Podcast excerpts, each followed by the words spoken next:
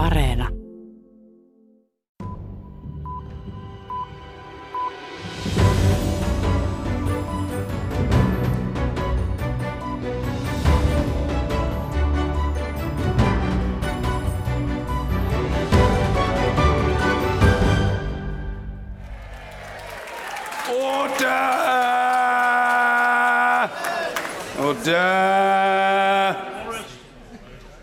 Ei Britannian parlamentissa raikaa kiivaita Brexit-väittelyjä johtaneen puhemies John Burkown jämäkkä ääni.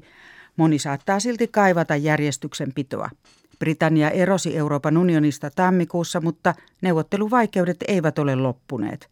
Tulevasta suhteesta pitäisi sopia lähiviikkoina, jotta tulokset ehditään hyväksyä EU-maiden parlamenteissa ennen vuodenvaihdetta.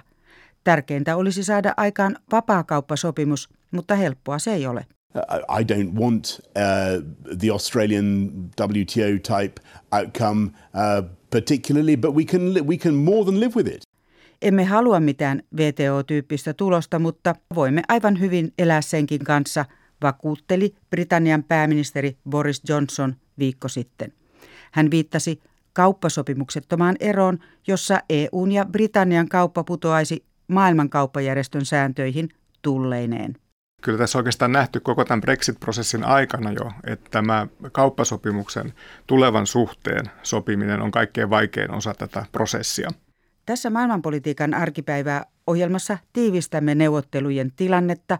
Lisäksi kysymme, onko Britannian lupaus solmia uusia EUn ulkopuolisia vapaakauppasopimuksia toteutumassa. Minä olen Sari Taussi. Tervetuloa kuuntelemaan. Aloitamme Britteen saarilta. Brexitin siirtymäaika päättyy vuodenvaihteessa.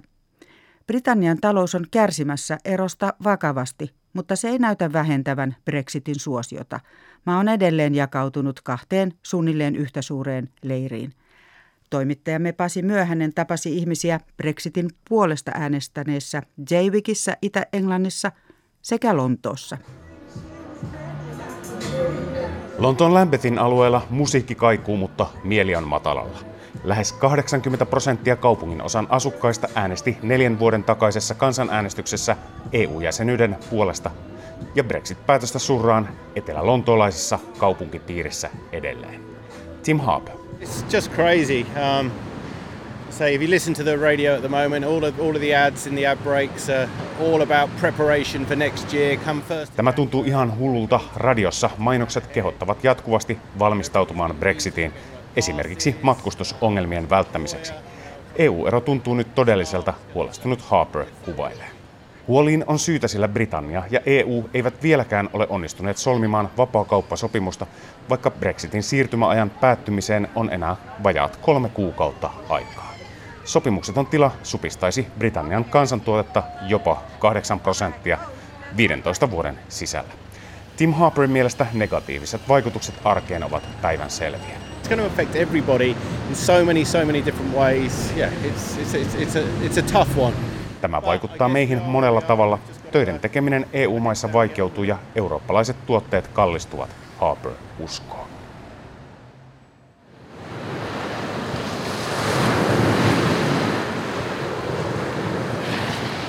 Javikin kylä Englannin itärannikolla on vain puolentoista tunnin matkan päässä Lontoosta, mutta kuin toisesta maailmasta. Englannin kaikkein köyhimmällä alueella yli 70 prosenttia asukkaista äänesti EU-eron puolesta. Alun perin lomakäyttöön rakennetut kodit ovat syksyn saavuttua kylmiä, mutta Ashley Petty saa EU-erosta lämpöä. Well, personally, they want to get on with it and just get out. Because it's England's England. It's we're self-sufficient, or we always have been. So the quicker they do it, and the quicker we can get on with what we're supposed to be doing. Saatan tuskin odottaa siirtymäkauden päättymistä. Kasvoin maatilalla ja olen tottunut tekemään työtä, mutta nykyään Britannia ei tuota mitään. Halusin, että eroamme EUsta, jotta saisimme jälleen maan tuotannon käyntiin, rakennusmies Petty selittää. Tutkimuksien mukaan Englannin köyhät alueet äänestivät vahvasti EU-eron puolesta. Kuitenkin juuri niiden odotetaan kärsivän Brexitistä kaikkein pahimmin, varsinkin jos vapaakauppasopimusta ei saada aikaiseksi. Sopimukset on tilatoisi EU-kauppaan tariffeja, jotka iskisivät esimerkiksi jo valmiiksi tiukilla oleviin autotuotantoalueisiin Pohjois-Englannin ja Midlandsin alueella. Samalla pääministeri Boris Johnsonin lupaama talouden nousu Euroopan ulkopuolisen kaupan avulla jäänee pelkäksi haaveeksi, epäilee professori Alan Winters. think it was just a piece of self delusion. The really close relationship that we have with uh, partners in the European Union and 40 years of doing it just can't be replaced overnight. 40 vuoden läheisten EU-suhteiden korvaaminen kaupalla muun maailman kanssa oli Brexit-mielisten harhakuvitelmaa, Sussexin yliopiston kaupan tutkimuskeskuksen johtaja sanoi. Myös Britannian hallituksen omien selvitysten mukaan Brexit tuo maalle taloudellista takapakkia ainakin lyhyellä aikavälillä. Silti mielipidetutkimuksissa näkyy vain häviävän pieni liike EU-eropäätöksen katumisen suuntaan. Manchesterin yliopiston professori Rob Ford muistuttaakin, että Brexitissä ei ole kyse pelkästään taloudesta, vaan myös kulttuurisista jakolinjoista. On the Remain side, you've got younger, more socially liberal voters saying racial prejudice is one of the great scourges of our society today, and it's a big priority for us to see this wiped out. And then on the Leave side, you would see people saying this is exaggerated. EUn kannattajien parissa on paljon sosiaalisesti liberaaleja nuoria äänestäjiä, jotka antavat tukensa esimerkiksi rodullista syrjintää vastustavalle Black Lives Matter-kampanjalle. EU-eromielisten parissa kampanjaa ei pidetä tärkeänä, poliittisen tieteen professori selittää. EU-eropäätös ei ollut vain talouden motivoima, mutta lupaus paremmista ajoista oli kuitenkin erittäin keskeinen osa Brexit-kampanjaa. Osa poliitikoista ja Britannian lehdistöstä lupaa edelleen EU-eron tuovan lisämiljardeja esimerkiksi julkiselle terveydenhuollolle. Lontoon Lambethin kaupunkipiirissä Ali REA pitää EU-eroa katastrofina, mutta ymmärtää silti hyvin, miksi Brexit-kampanjan lupaukset houkuttelivat kansaa taantuneilla alueilla. Even though I voted Remain, I don't, I don't blame people in anger for voting for Brexit because they've been left behind. Ihmiset tuntevat osattomuutta ja samalla poliitikot syyttävät itse aiheuttamistaan ongelmista Euroopan unionia ja maahanmuuttoa. Ongelma on kuitenkin se, että Brexitia äänestäneet alueet eivät erosta hyödy, REA sanoo. Jaywikissä moni tarttui Brexit-oljen korteen. Merenkupeessa asuva Sandra Miller on kuitenkin alkanut epäillä, että päätös oli väärä. Um, I think we should have stayed in, to be honest, because I think we're going to be so much worse off, you know, being out meidän olisi pitänyt pysyä EU:ssa, koska maa tulee kärsimään Brexitistä. Minun sukupolveni äänesti EU-eron puolesta, mutta meidän olisi pitänyt ajatella jälkipolvia, Miller pohti.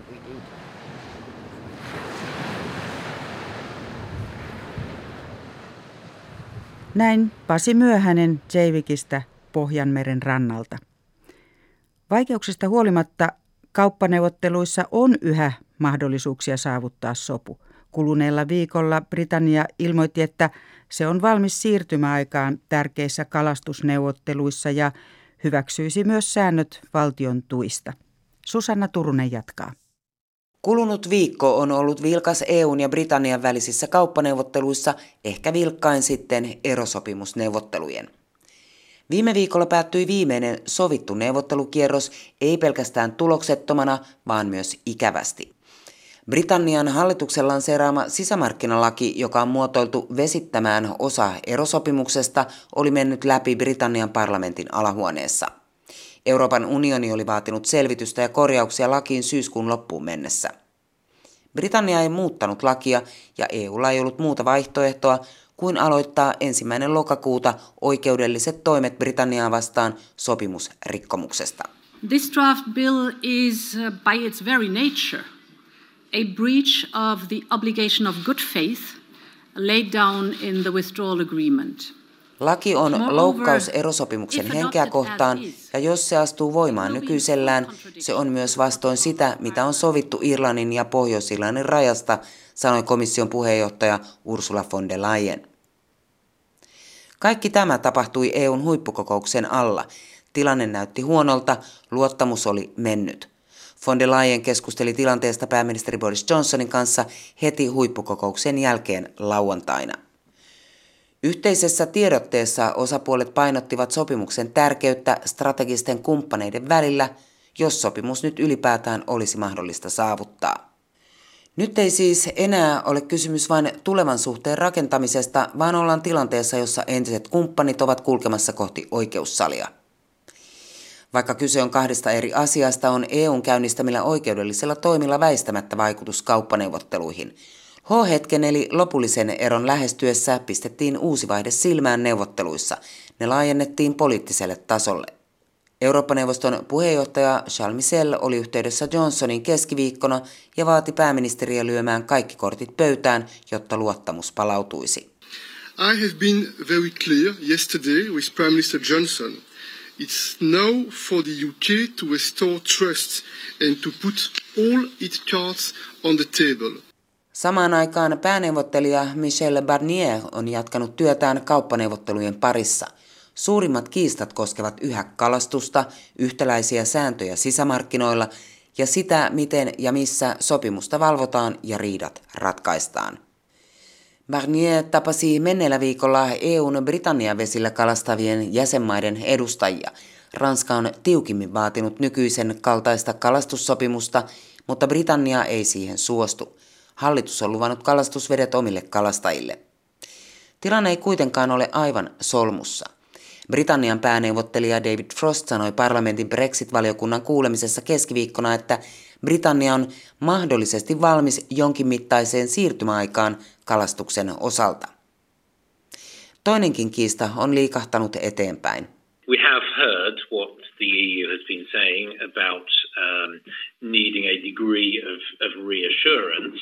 Neuvotteluissa kaupan pelisäännöistä Britannia hyväksyy EUn vaatimuksen vakuuksista, että se ei yritä vääristää kilpailua valtion tuilla. They must contribute to public policy or market failure. Uh, they must be justified on those grounds. Frostin mukaan Britannia voisi hyväksyä säännöt, joiden mukaan valtion tukia voidaan myöntää markkinahäiriöiden korjaamiseen. Tukien pitää olla läpinäkyviä, perusteltuja, suhteutettuja, eikä niillä saa olla kielteisiä vaikutuksia kauppaan tai investointeihin.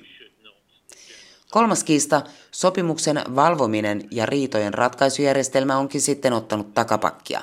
Tässä on kyse luottamuksesta, jonka Britannia on nyt menettänyt sisämarkkinalakinsa takia. EU on alusta asti asettunut Irlannin tueksi. Irlannin pääministeri Michael Martin kuvaa tilannetta yhä erittäin haastavaksi. We feel there's a lot of work to be done yet on a number of fronts, uh, and it's quite a challenging task ahead. Neuvottelut kuitenkin jatkuvat ja tahtia on kiristetty. Ensi torstaina umpeutuu Boris Johnsonin asettama aikaraja neuvotteluille. Samana päivänä alkaa huippukokous. Johnson on sanonut, että jos silloinen neuvotteluissa oli merkittävästi edistytty, niin asia on pihvi ja Britannia eroaa ilman sopimusta vuodenvaihteessa. EUn toiveaikaraja on lokakuun lopussa, joten marraskuussa voi olla ylimääräinen Brexit-huippukokous, jos neuvotteluja jatketaan. Toimittaja tässä edellä oli Susanna Turunen ja studiossa on nyt ohjelmajohtaja Juha Jokela ulkopoliittisesta instituutista. Tervetuloa. Kiitos paljon. Ei taida olla kovin suuri yllätys, että Britannian ja EUn siirtymäajan neuvottelut jumittavat. No joo, ei tämä oikeastaan yllätys ole, että, että kyllä tässä oikeastaan nähty koko tämän Brexit-prosessin aikana jo, että tämä kauppasopimuksen tulevan suhteen sopiminen on kaikkein vaikein osa tätä prosessia. Eli viime vuonna tähän aikaan me jännitettiin, että syntyykö se erosopimus Britannian ja EU-välinnä. Siinähän sovittiin kansalaisten oikeuksista, sitten Britannian rahoitusvastuista, eli rahasta, mitä Britannia joutuu maksamaan vielä EUlle, ja kolmanneksi tästä Pohjois-Irlannin ja Irlannin välisestä rajakysymyksestä. Ja tämä sopimushan on voimassa.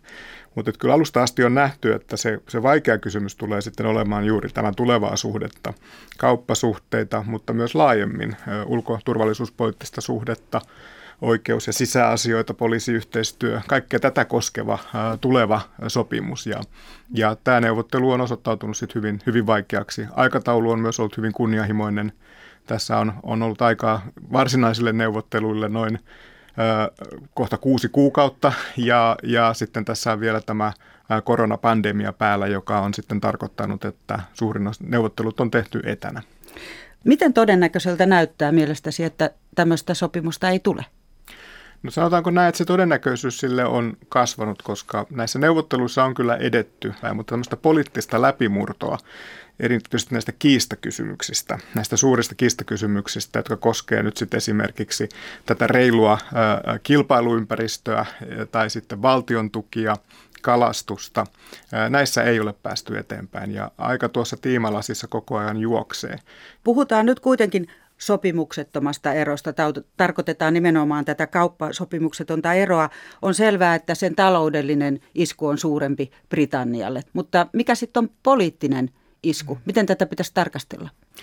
No mä oon itse analysoinut sitä niin, että tämä taloudellinen isku erityisesti äh, tavallaan lähitulevaisuudessa tulee olemaan kova äh, erityisesti Britannialle, mutta myös EUlle että kauppa tasapaino näiden maiden välillä ja markkinoiden koko tarkoittaa sitä, että se on huomattavasti suurempi Britannialle. Nämä luvut on muistaakseni sen kaltaisia, että Britannian viennistä, sen osuus tavallaan bruttokansantuotteesta EU-hun suuntautuvasta viennistä on noin 8 prosenttia ja EUlla se vastaava luku on sitten 2,3 prosenttia bruttokansantuotteesta, joten, joten tässä tämä ero tulee esille. Mutta se poliittinen hintalappu on, on myös merkittävä. Eli jos, jos tässä kävisi nyt niin, että sopimus ei, sopimusta ei saada aikaiseksi, niin kyllä se sitten laskee tavallaan luottamusta näiden kahden osapuolen välillä hyvin dramaattisesti ainakin tässä lähikuukausina, lähivuosina. Ja se ei kyllä anna hyvää pohjaa sitten tavallaan tämän tulevan suhteen rakentamiselle myöskään tulevaisuudessa. Nyt se tilannehan on se, että joka tapauksessa me tiedetään, että tulee niin sanotusti laiha kauppasopimus, että mihinkään hyvin syvälliseen ja pitkälle menevään järjestelyyn tässä aikaraamissa ei ole ollut mahdollisuutta. Ja sitten on myös nämä muut politiikka-osa-alueet, kuten ulko- ja turvallisuuspolitiikka, oikeus, sisäasiat, siellä juuri se poliisiyhteistyö esimerkiksi, niin on, on, on vähän niin kuin toivottu sellaista, että jos tämä kauppasopimus nyt saadaan sovittua, niin sitä kauppasopimustakin voidaan sitten jatkossa mahdollisesti syventää. Ja sitten voidaan myöskin lisätä näitä muita politiikka-osa-alueita ja sopia niistä tarkemmin, jollei niitä nyt ehditä sopimaan. Britannia käy samaan aikaan muita kauppasopimus, vapaakauppasopimusneuvotteluja ja Boris Johnson on luvannut Briteille, että EU-jäsenyyden tilalle tulee jotain parempaa. Mitenkä nämä neuvottelut ovat sujuneet? No kyllä niissä edistystä jonkun verran on tapahtunut, eli, eli tilanne on se, että EUlla on ö, kauppasopimukset ö, voimassa noin 70 ö, valtion kanssa. Näitä sopimuksia on, on 40, hieman yli 40. Ja nyt tilanne on se, että siirtymä, siirtymäkauden päättyessä Britannia tippuu näiden EU-sopimusten ulkopuolelle. Ja tämänhetkisen tiedon mukaan niin Britannia on pystynyt korvaamaan nämä sopimukset 19 maan kanssa. Ja oikeastaan se kaikkein merkittävin nyt sitten, jonka Britannia on pystynyt korvaamaan, niin on Britannia-Japanin kauppasopimus. Mutta mihinkään tällaiseen niin kuin kovin nopeaan niin kuin etenemiseen näissä isoissa kauppasopimuksissa, joita Britannia tavoittelee muun muassa Yhdysvaltojen kanssa, niin, niin ei tällä hetkellä uskota. Ja siihen vaikuttaa myöskin sitten se, että Yhdysvalloissa on nyt vaalit käsillä ja, ja odotetaan sitä, että mikä on vaalien tulos ennen kuin sitten, sitten tässä kauppa sopimusneuvottelussa Britannian kanssa päästään eteenpäin. Jos puhutaan vähän Trumpista, Trump on tukenut Johnsonia monellakin rintamalla, mutta miten hän on näihin neuvotteluihin suhtautunut? Onko se edesauttanut kauppaneuvotteluja? Se on totta, että presidentti Trump on tukenut Boris Johnsonia ja hän tuki häntä jo Britannian edellisen pääministerin aikana. Trump on myös luvannut tavallaan kiihdyttää näitä kauppaneuvotteluja Britannian kanssa ja, ja, ja itse asiassa luvannut, että tämmöinen sopimus saadaan hyvin nopeastikin aikaa. Mutta tosiasia on nyt kuitenkin se, että nämä neuvottelut eivät ainakaan tällä hetkellä käytettävissä olevan tiedon mukaan ole juurikaan edenneet näissä isoissa kiistakysymyksissä, mitkä Britannian ja Yhdysvaltojen välillä perinteisestikin ovat näytelleet merkittävää roolia myös silloin, kun EU neuvotteli Yhdysvaltojen kanssa kaupasta. Britanniahan oli yksi keskeisimmistä kauppapoliittisista toimijoista myös EUn sisällä. Ja tässä on mun mielestä mielenkiintoista myös se, että silloin kun Britannia käynnisti nämä neuvottelut EUn kanssa viime keväänä, niin samaan aikaan he sitten lanseerasivat nämä neuvottelut Yhdysvaltojen kanssa. Ja siinä oli varmasti vähän sellainen ajatus, että, että voidaan nyt sitten tavallaan kirittää näitä osapuolia, erityisesti EUta, sillä, että Britannialla on, on neuvottelut menossa Yhdysvaltojen kanssa, mutta ainakaan toistaiseksi tällaista läpimurtoa myöskään näissä neuvotteluissa ei ole näkyvissä. Siellä on varmasti asiakysymyksistä kiistaa, mutta sitten tämä iso asia, että Yhdysvalloissa on tulossa presidentinvaalit. Miten se vaikuttaisi näihin neuvotteluihin, jos Joe Biden valittaisiin presidentiksi? Hmm. No, tämä keskustelu on nyt kärjistynyt tässä ihan viime viikkoina ja se liittyy juuri tähän uuteen lainsäädäntöön, joka Britannia on esittänyt, joka koskee siis Britannian omia sisäisiä markkinoita ja ja, ja koska tämä lainsäädäntö sisältää sellaisia elementtejä, että sen katsotaan rikkovan tätä Pohjois-Irlannin ja Irlannin rajaa koskevaa protokollaa, joka on osa sitä erosopimusta, niin olemme kuulleet nyt sitten demokraattipuolueen sisältä Yhdysvalloista hyvinkin tiukkoja lausuntoja. Ensimmäinen lausunto tuli Nancy Pelosilta, kongressin puhehenkilöltä, ja hän totesi, että, että mikäli tämä Britannian lainsäädäntö vaarantaa – Pohjois-Irlannin rauhanprosessin ja tämän pitkä perjantai rauhasopimuksen, joka on sovittu vuonna 1998, ja jossa iso ulottuvuus on juuri se, että tätä kovaa rajaa ei tule Irlannin saarelle, Pohjois-Irlannin ja Irlannin välille, niin siinä tapauksessa tällaisella Yhdysvallat-Britannia-kauppasopimuksella ei ole läpimenomahdollisuuksia Yhdysvaltojen kongressissa. Ja presidenttiehdokas Joe Biden on ottanut tämän saman toistanut tavallaan tämän saman, saman tota, ää, lausuman ja, ja, ja siinä mielessä varmasti tämä paine Yhdysvalloista ää, on aika kova tällä hetkellä juuri näiden presidentinvaalikamppailujen takia tätä Britannia kohtaa, joka siis koskee tätä tulevaa kauppasuhdetta. Demokraateille tämä pitkän perjantain sopimus on tärkeä ja Yhdysvallat on ollut mukana sitä ikään kuin kätilöimässä, että miksi tämä Irlannin kysymys on Yhdysvalloissa niin tärkeä?